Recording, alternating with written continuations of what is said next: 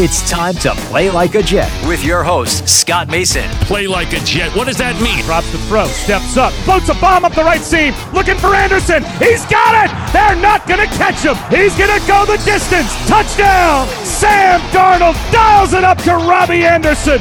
92 yards! Anderson, too much deflected and picked off Mosley. He'll take it in. It's a pick six and a touchdown. Bell into the middle of that line, and it's a touchdown. Big return for Crowder. 85 yards. Pass thrown. There was contact with the quarterback, and it's incomplete. They got pressure on Prescott. It was Adams who came blitzing in. Hill hit immediately when he got the handoff. You know that's. The QAnator. Oh my gosh. Listen, thank you.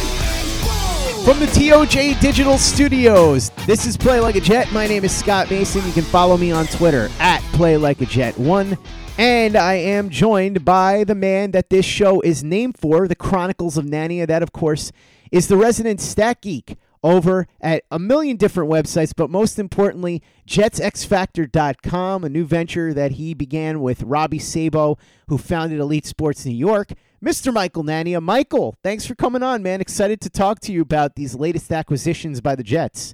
Yeah, it's been an interesting week. Um, you know, some signings that we totally expected, some signings that, um, and you know, some bigger names that we thought the Jets would go after that they didn't end up getting.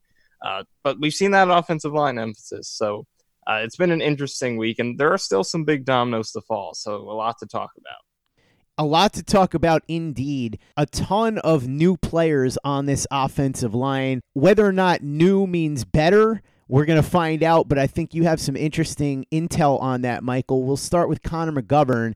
From what I can gather, he's a very significant upgraded center. Wouldn't take much considering that the last three seasons we had to watch Wesley Johnson, Spencer Long, Jonathan Harrison, and Ryan Kalil, all of whom were disastrously bad. Connor McGovern was actually a solid to good center, which, as I said, is a massive upgrade over what they've been running out there the last couple of years.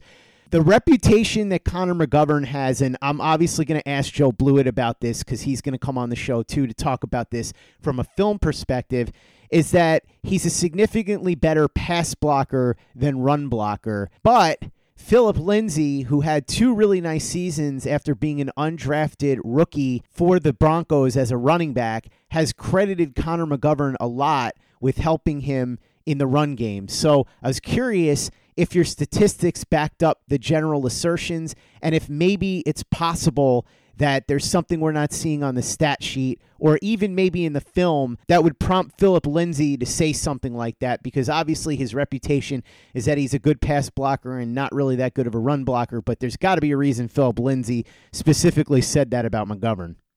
Yeah, so b- before we get into McGovern, I just want to put a disclaimer out there with any offensive line statistics. So, because obviously it's so hard to evaluate them with numbers, it's a very film based position. There aren't a lot of metrics out there to evaluate them. And the only place you really can go is Pro Football Focus, and their reputation is um, pretty well known. You know, it's they're great. They're not very transparent. We don't know, and we see all the time that you know coaches, people who are versed in film, players call them out. So you know they're questionable, but at the same time, they do have. Uh, you can compare every player in the league against each other, and that's something that you know someone who breaks down film really can't do because as much film as they watch they're not watching every single snap of every single player in the league. So as questionable as pro football focus is it is the only tool we have to really compare every lineman in the league against each other and you know other positions as well. But especially on the offensive line um, you can compare everyone against each other on the same metrics the same numbers.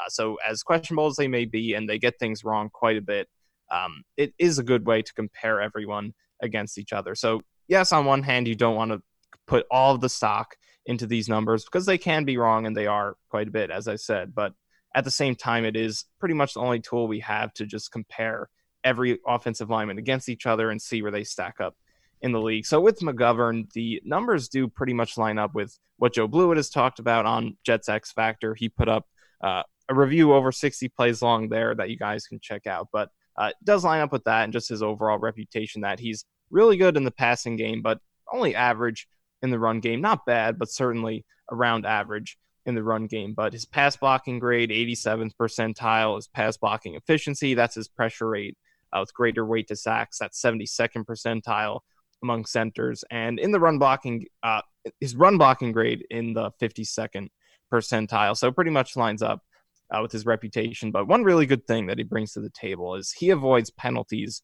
really, really well. He played 1,013 snaps last season, didn't have a single penalty since 2010. That is the third most snaps in one season by center without committing any penalties. Uh, and in his eight games playing center in uh, 2018, he only had two penalties. So uh, that's 18 start or 24 starts at center. He's only had two penalties, so he does a really good job there. But overall in pass protection, very good. And uh, the three guys that have preceded him have just been absolutely awful in both phases. So look at the pass blocking efficiency percentiles of the last three primary centers for the Jets. Jonathan Harrison, 2019, 16th percentile. Spencer Long, 9th percentile in 2018. And Wesley Johnson, 14th percentile in 2017. So those guys have been awful in protection and even in the run game. Although McGovern is only average, it's still a massive, massive upgrade. Uh, those three guys have been even worse there. Jonathan, all, actually, all three guys, Harrison Long and Johnson, the last three seasons, third percentile in run block grade each of those three seasons. McGovern 52nd in 2019. So uh, both phases, he's a very big upgrade. Uh, better pass protector than run blocker for sure. That seems to be the consensus across both numbers and film. So uh, he's a huge upgrade, and center is the number. Obviously, I want to see all five positions addressed and improved because the Jets didn't have any above average players in their line last season. So uh, obviously, I want to see all five improve, but center has just been a, an underrated disaster over the past three seasons. I don't think it's gotten enough appreciation, or not appreciation, but attention for how bad that position has been since Mangold retired. But it looks like McGovern, you know, if he can stay healthy, should be the guy to put an end to those woes. It looks like the pattern here, Michael, is that they're trying to get as many above average pass blockers as they can and don't seem to care much about what these guys can do in the run game. And that pattern fits Greg Van Roten from what I can tell.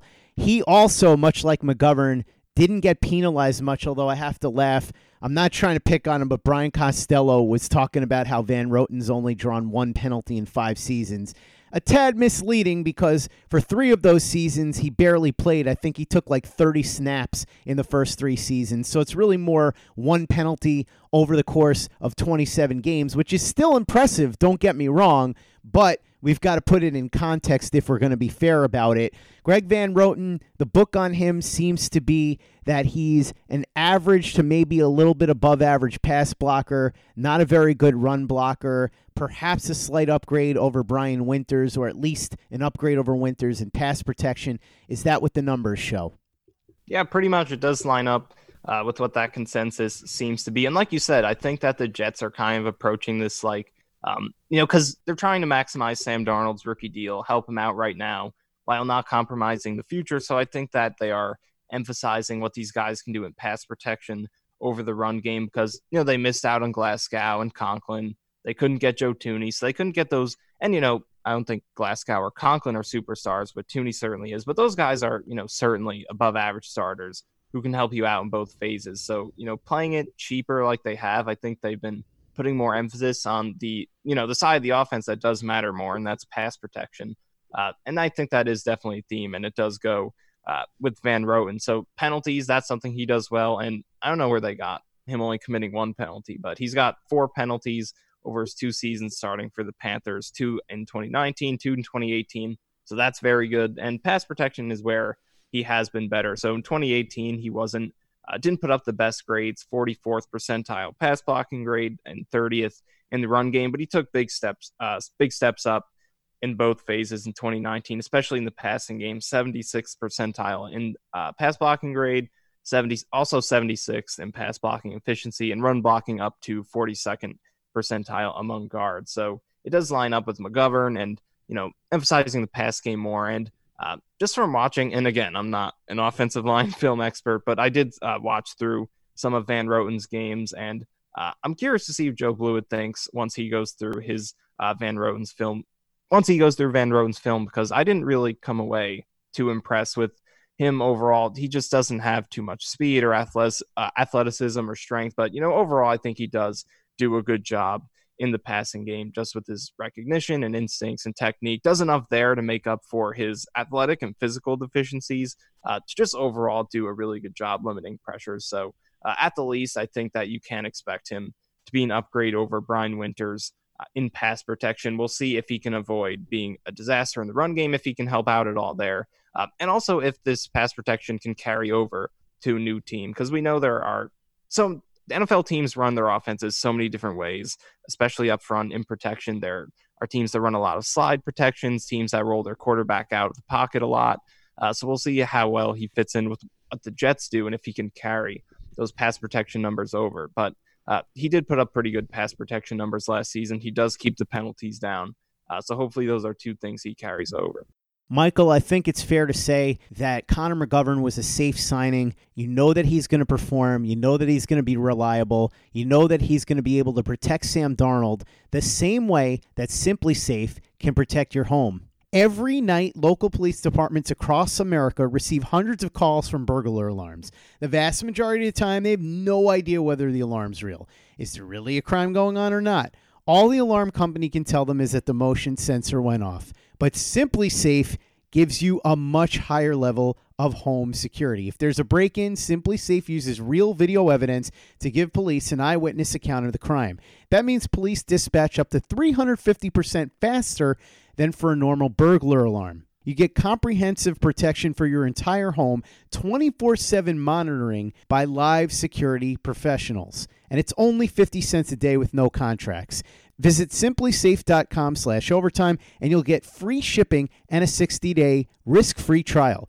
You've got nothing to lose. Go now and be sure you go to simplisafe.com slash overtime so they know Play Like a Jet sent you. That's simplisafe.com slash overtime. Now, Michael, let's talk about the other player on the offensive line that the Jets signed with the, I assume, intention to start is George Fant, formerly of the Seattle Seahawks. And Michael, I've got to ask about George Fant because from what I can tell, the numbers are not very flattering on him. He's somebody where a lot of people will point strictly to upside, and they'll show you highlights of him doing well in little bits against some of the better players in the league. The highlight going around most frequently is the one of him against Nick Bosa. But to be honest, and this is something where I'll pick Joe Blewett's brain when he comes on to talk about this.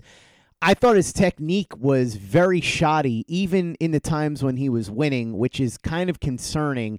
I know that this is a guy who has superior size and speed and strength, and he has all the raw tools, but he's 28 years old, and it seems like his performance as of now, at least from a pure production standpoint, has been well below average. Couldn't even start on a bad offensive line in Seattle. I know that Fant got really upset at PFF for calling out the Jets signing him, but do they have a point that the Jets signing George Fant is incredibly risky and potentially reckless? Because if this guy doesn't even come close to living up to his physical traits, which at 28 years old seems to be a pretty big gamble, then they're really putting Sam Darnold in a very difficult position because as of right now, the two starting tackles on this team are going to be George Fant and Chuma Edoga, neither of whom are proven in any way as starters in the NFL. We'll see what they do. If they sign Jason Peters or they draft a tackle, maybe this changes things a little bit. But if they go into the season with those two guys as the starting tackles,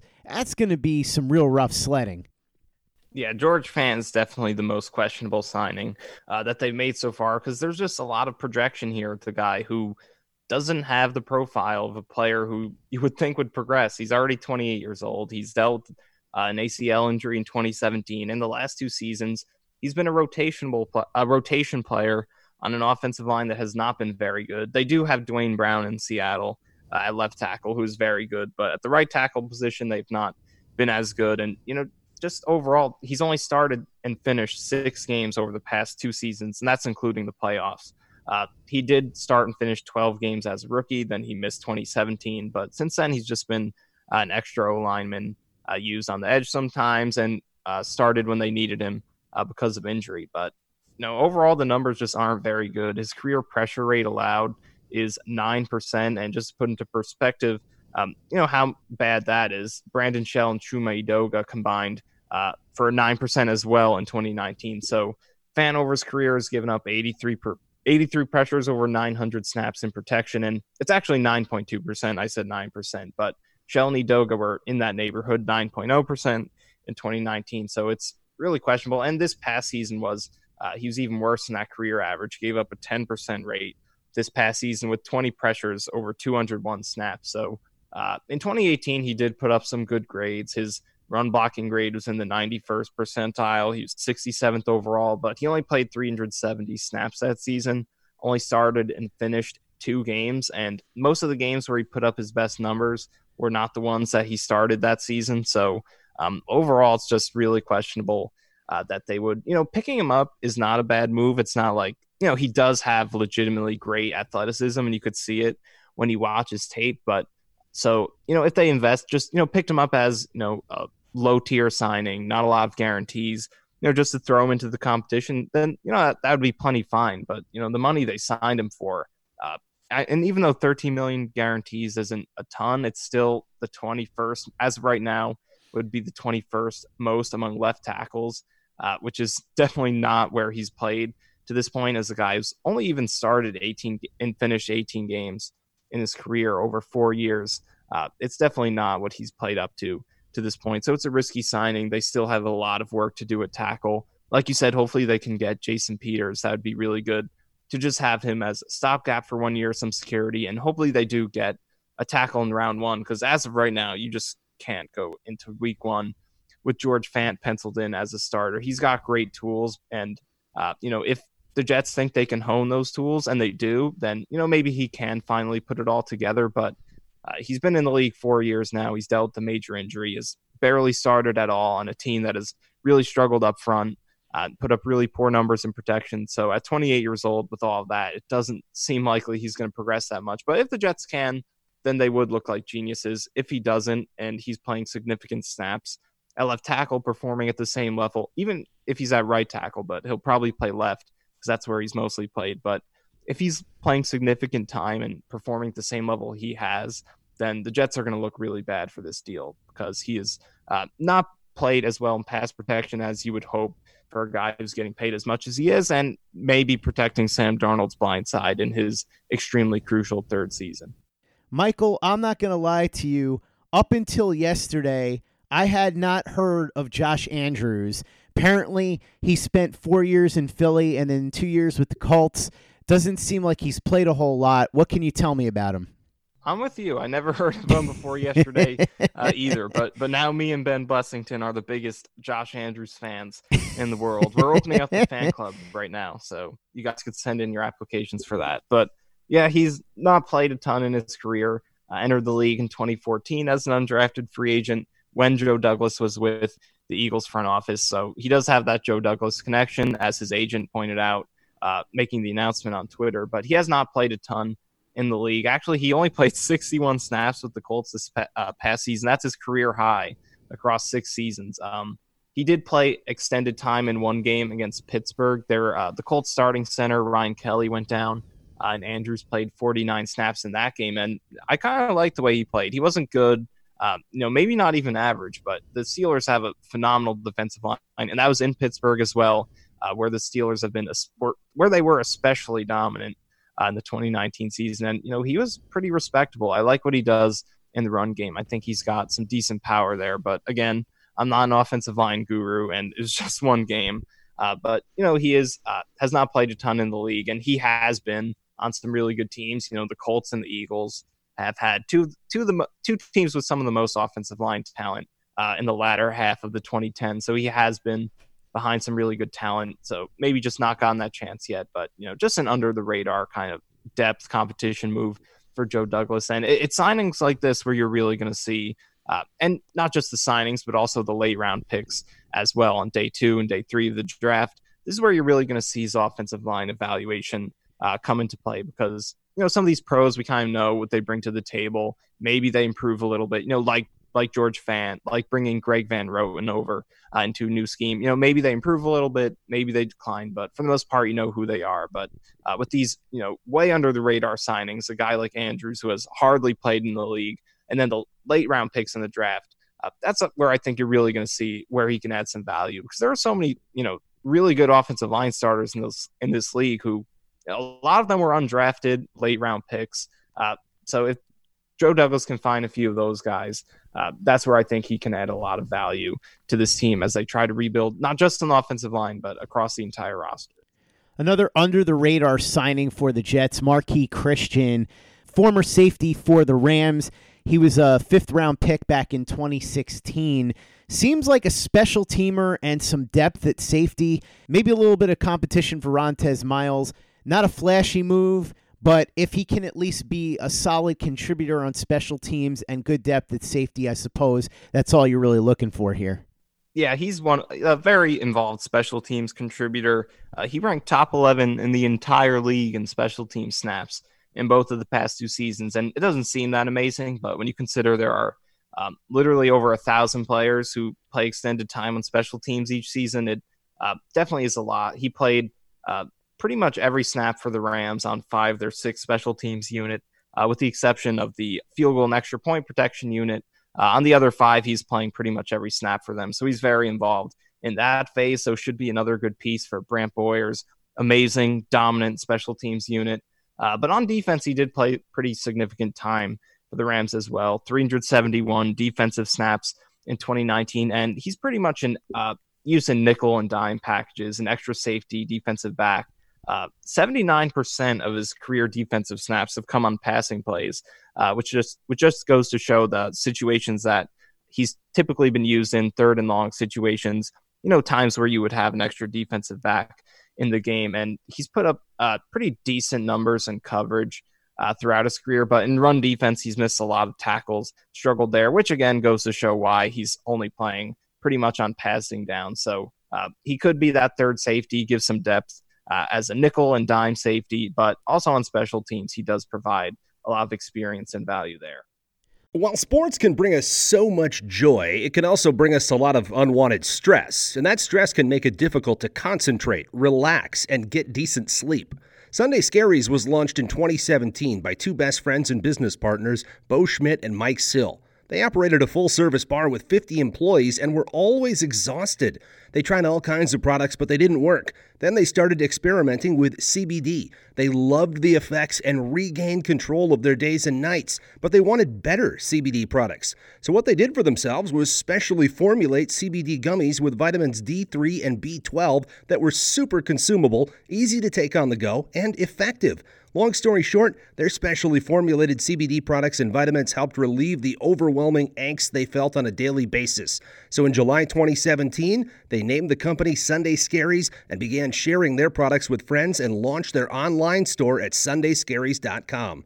With tens of thousands of customers, monthly subscribers, and a 100% money back guarantee, Sunday Scaries has always been on a mission to transform a worrisome nation into a chill one. And right now, we have a bonus for you. Get 25% off all products at sundayscaries.com when you use the code OVERTIME. Again, 25% off all products at sundayscaries.com when you use the code OVERTIME. Hey guys, this is Greg Peterson, host of the podcast Hoopin' with Hoops. Despite the fact that college basketball is in the off season, it's never too early to get a jump start on taking a look at these teams because there is now 357 of them for the upcoming 2020-2021 college basketball season. I'm going to give you guys a deep dive on every last one of them, keep up with all the transfers in college basketball, and so much more. You are able to subscribe to Hoopin' with Hoops on Apple Podcasts, Google Play, Spotify, Stitcher, TuneIn, or wherever you get your podcasts. Hey guys, Greg Peterson here with the Baseball Betting Podcast. As we know, the MLB season is back in our lives. It's going to be a 60 game sprint, unlike anything that we've ever seen before. And I'm going to be giving you picks every single day, seven days a week with Major League Baseball. We're also going to be keeping up with the KBO as well. If you like baseball and you like being able to make some money, subscribe to the Baseball Betting Podcast with Greg Peterson on Apple Podcasts, Google Play, Spotify, Stitcher, TuneIn, or wherever you get your podcasts. Play like a Jet. Play like a Jet. Let's talk about the two guys that the Jets brought back internally Arthur Maulet and Neville Hewitt. Good depth signings here, at least with Maulet. You're getting a guy that you know has experience starting a few games. For Gregg Williams, you hope that he's not going to be one of the starters, but in a pinch, he can do it. I thought he actually had a pretty good season last year, considering what the expectations were. Neville Hewitt, on the other hand, at one year, $2 million, perfectly fine depth. But I think the people that are going out of their way to say that he played really, really well in place of either Mosley or Williamson, whichever one you want to say he replaced last year, are really twisting themselves in knots because granted, Hewitt wasn't absolutely awful, but he wasn't even close to even replacement level starter last year, from what I could tell. I think that he gets a lot of credit for tackles that people see on television or the fact that announcers seem to single him out for hits but he was well below average in pass coverage and he wasn't really that good of a run stopper. Didn't give you anything in terms of pass rushing, not that you'd expect him to as an inside linebacker. Again, perfectly fine depth, but the people that are making this out to be, oh, the Jets got a guy who could step in and start in place of Avery Williamson, might as well cut Williamson and save the $8 million. As far as I'm concerned, they're getting way out over their skis. Yeah, it makes me cringe whenever I see this Neville Hewitt praise, and it's not a knock on him. I did want him back. I think he's very good depth, and you know the fact that he played for so long and the Jets defense did do a pretty good job with him in there. And again, you can't just give him credit because the defense played well because the defense could have been a lot better if they had uh, better performance at linebacker with Williamson with Mosley. So no, he's not a starter. He's not close to as good as Williamson or Mosley. Uh, but he is he is a nice player to have as depth. He has experience with this team a few years now, uh, and in particular, uh, as a pass rusher, I think he does provide some value. As a, not actually as a pass rusher, but as a blitzer, he does do a pretty good job. He was in the 67th percentile in pass rush efficiency among linebackers in 2019, and throughout his career, he's done a very good job there. In 2019, he was actually below his career average in terms of that stat. So he's been consistently good there. So that's where he does provide some value. I think you could use him a few times a game in that sort of role. And if he does have to go in, yes, he's a substantial downgrade, but I think you can do a lot worse among backups, even though he's not a very good player overall. If you're looking for uh, a backup, a reserve, a situational player, he is pretty good in that role. And on special teams, too, he's a really nice piece. Uh, over the past two seasons, he's got uh, 12 special teams tackles, only one missed tackle, and no penalties. That's over 397 snaps for them on special teams. He's a featured part of the coverage units and kickoff and punt. Uh, so he does he provides some special teams value. Good blitzer, not a good starter. Stick with Williamson and Mosley. That would be a great duo if those two guys are healthy. Now with Maulet, I was definitely like this re-signing as well. He played good near the end of the season, and particularly what he does well is just drive into the flat and finish tackles behind the line. Uh, in the passing game, he did miss quite a few tackles. He had a 19% miss rate in the passing game, which is pretty bad. That was in the 10th percentile among cornerbacks, but that's just the nature of the role he was playing because uh, most of the targets he got tagged with uh, were on some of these underneath throws where he has, like I said, break on the ball and finish underneath. And that's what he did really well. He gave up nine and a half yards per reception. That was 12th best among cornerbacks and only 3.6 yards after catch per reception. So uh, his ability to make those tackles, limit yards after the catch, is why he gave up only 6.8 yards per target, which is a slightly better than average number. Uh, so he's respectable down the stretch. I don't think it's uh, very maintainable. And, you know, comparing him to Bless Austin, a guy who was a rookie, dealt with ACL injuries, Austin definitely has more potential going forward. And I think was a better all around player this past season. But the Jets are going to have some competition at outside cornerback. You know, they probably will add another veteran at some point. They just cut Darryl Roberts, uh, so they definitely need to add a veteran starter at some point in the offseason. There are some decent names out there, Pierre Desir, Prince Amukamara, so they could look for someone like that. But most likely, there's going to be some competition for one of those starting spots out there. And Maulet and Austin finished the season really well. So to see those two guys compete, well, it'll be pretty interesting to see if they can maintain that. Uh, and again, Maulet doesn't have too much of a ceiling because even though this was his first extended action. Uh, you know, he's not a, that much of a young guy anymore. He's 27 years old. Uh, and Austin, on the other hand, is 23 years old. So, uh, but, but Maulet did finish the season really well, and he also provides good run support. Uh, in the running game, he made 10 tackles without missing a single tackle, put up a really good run stop percentage. That was among the top 10 uh, among cornerbacks. So, in the run game, he helps you out underneath in the tackling game. That's what he does well break on the football, make tackles. So uh, he does provide value there. And I said is 26 years old, but he will be, uh, uh, he is 26 years old right now. He'll be 27 uh, by the time the season starts. But it'll be interesting to see those two guys compete. They both played really well. Uh, so I like bringing back Maulet for sure. Michael, any guys that you think are out there that would benefit the Jets to sign still at any particular position? Anybody you have your eye on that might be under the radar?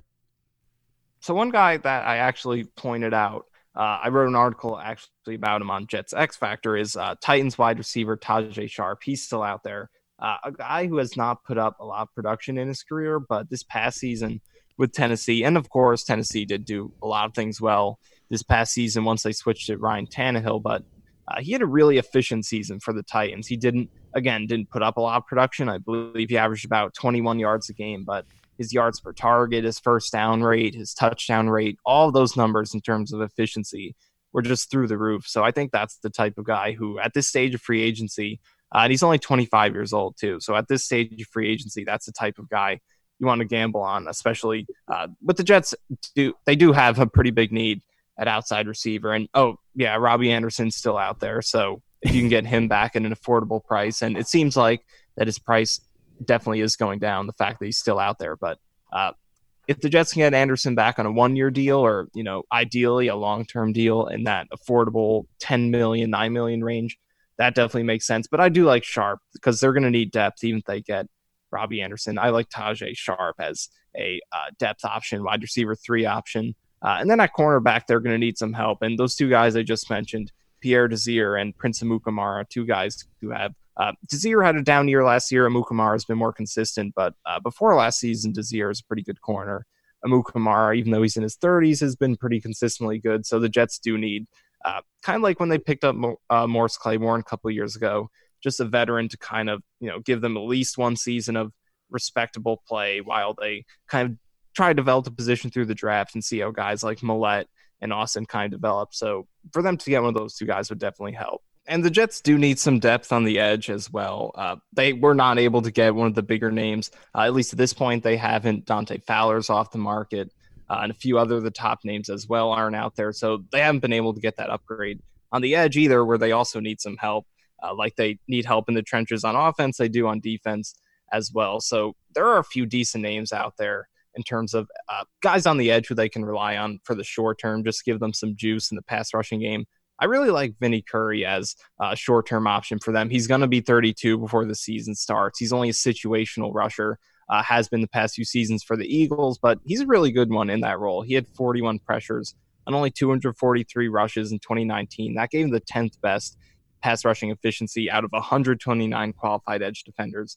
That was in the 93rd percentile. So uh, the Jets are going to need some help there. Uh, hopefully, they can get to in the draft, but it looks like they're probably not going to be able to put a round one or you know a premium pick into that. So in terms of the big moves, they're probably going to have to hold that off until the 20, uh, 2021 off season. But for now, they're going to need a stopgap. And I think Curry's a great option just as uh, a veteran who still is able to produce in a situational role at a really efficient rate. Michael, it's like you're Nostradamus seeing into the future because as you were talking about Pierre Desir, the word came down that the Jets have signed him to a one year deal. Desir, of course, surprisingly released yesterday, one year after signing a three year, $22.5 million deal with $12 million guaranteed. Desir's story is really interesting because he got some exposure during ESPN's Draft Academy back in 2014 got drafted by the Browns in the fourth round, lasted there two years, and ended up getting released. Then he went to the Chargers in 2016, got released from there, signed on the practice squad of the Seahawks, ended up getting released from there. And then in 2017, the Colts claimed him off waivers, and he really started to make a name for himself. He blew past a bunch of guys on the depth chart, including Kenny Moore, Quincy Wilson, and Nate Hairston, who he will reunite with in New York. He eventually took over for Vontae Davis when Vontae Davis was released midway through the season had a solid showing. Then in 2018, played really well, earned that contract extension. In 2019, he didn't play as well. A lot of that probably due to a hamstring injury. And then the Colts end up releasing him surprisingly yesterday. They did it for financial reasons, according to The Athletic. They saved $6.85 million against the cap. Here's what my buddy George Bremer, who covers the Colts for CNHI Sports and the Herald Bulletin in Indianapolis, had to say. Desir was very good in 2018. Had that hamstring injury this past year. I think that really hurt his performance. If he can stay healthy and get back to 2018 level, he'll be a great pickup and a solid starter. If you get the 2019 version, then you're getting decent depth. So, really, for the $5.5 million max, which is what he got with this deal. It's a one-year contract with the Jets. The most he can get is 5.5 million depending on whether or not he hits all the incentives and we don't know exactly how the structure of the contract works. We're going to find that out over the next couple of days. If the most he can get is 5.5 million, that's fine. That's a pretty solid gamble for a guy who's only one season removed from being a good starting cornerback in the NFL. So, another solid move here by Joe Douglas. Not anything that's going to move the needle, but he brings in a guy who you know is a legitimate starting option at corner, where, as we talked about earlier with the re signing of Arthur Maulet, the Jets don't have much in the way of potential starters. So now you have Blessuan Austin, you have Arthur Maulet, and you add Pierre Desir. A good move here by the New York Jets. Michael, thanks so much for coming on for the Chronicles. Really appreciate it. Before you run, why don't you talk a little bit about Jets X Factor? Yeah, Jets X Factor is the new site we've been running. Uh, me and Robby Sabo started up, so we're it's a uh, subscription based, four ninety nine a month, forty nine ninety nine a year. But we are giving out a free first month right now, so definitely check it out. We've got a ton of analytic stuff, player profiles at you know spider graphs, advanced stats, film clips of each player all in one spot. Uh, my Sam Darnold grades are on there, full pages dedicated to each game, uh, breaking down all the tiny little nuanced numbers behind each of the grades, and also including clips of his best and worst plays. Uh, Joe Blewett's now on there doing film breakdowns. He started off recently with his Connor McGovern breakdown. Robby Sabo has some great film breakdowns on there. So it just the absolute best of Jets analytics and film in one place. Could be more content coming in the future as well. Who knows? We shall see. I have the eyeball emojis up right now if I was tweeting this out. Michael, thanks for coming on. Looking forward to talking more with you on Chronicles next week. In the meantime, go ahead and visit Michael on Twitter and check out the brand new website that he and Robby Sabo started together, jetsxfactor.com. And for the latest and greatest in New York Jets podcasts, you know where to go. It's Turn on the Jets Digital and turnonthejets.com.